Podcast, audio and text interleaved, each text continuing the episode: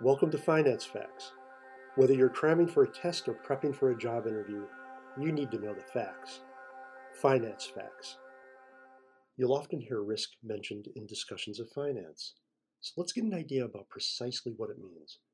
We're all used to talking about risk. For example, the risk of driving too fast, the risk of extreme sports, or even the risk of drinking too much alcohol.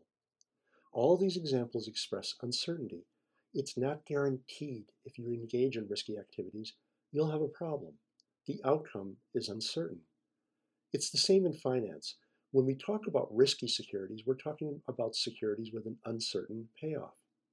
We'd like to buy at a low price and sell at a high price, but due to risk, we may end up selling at an even lower price than we bought. This is risk manifested, the uncertainty of outcomes. When we make investments, we need to consider both the return on that investment, or how much money we'll make, as well as the risk or how, how uncertain this return is.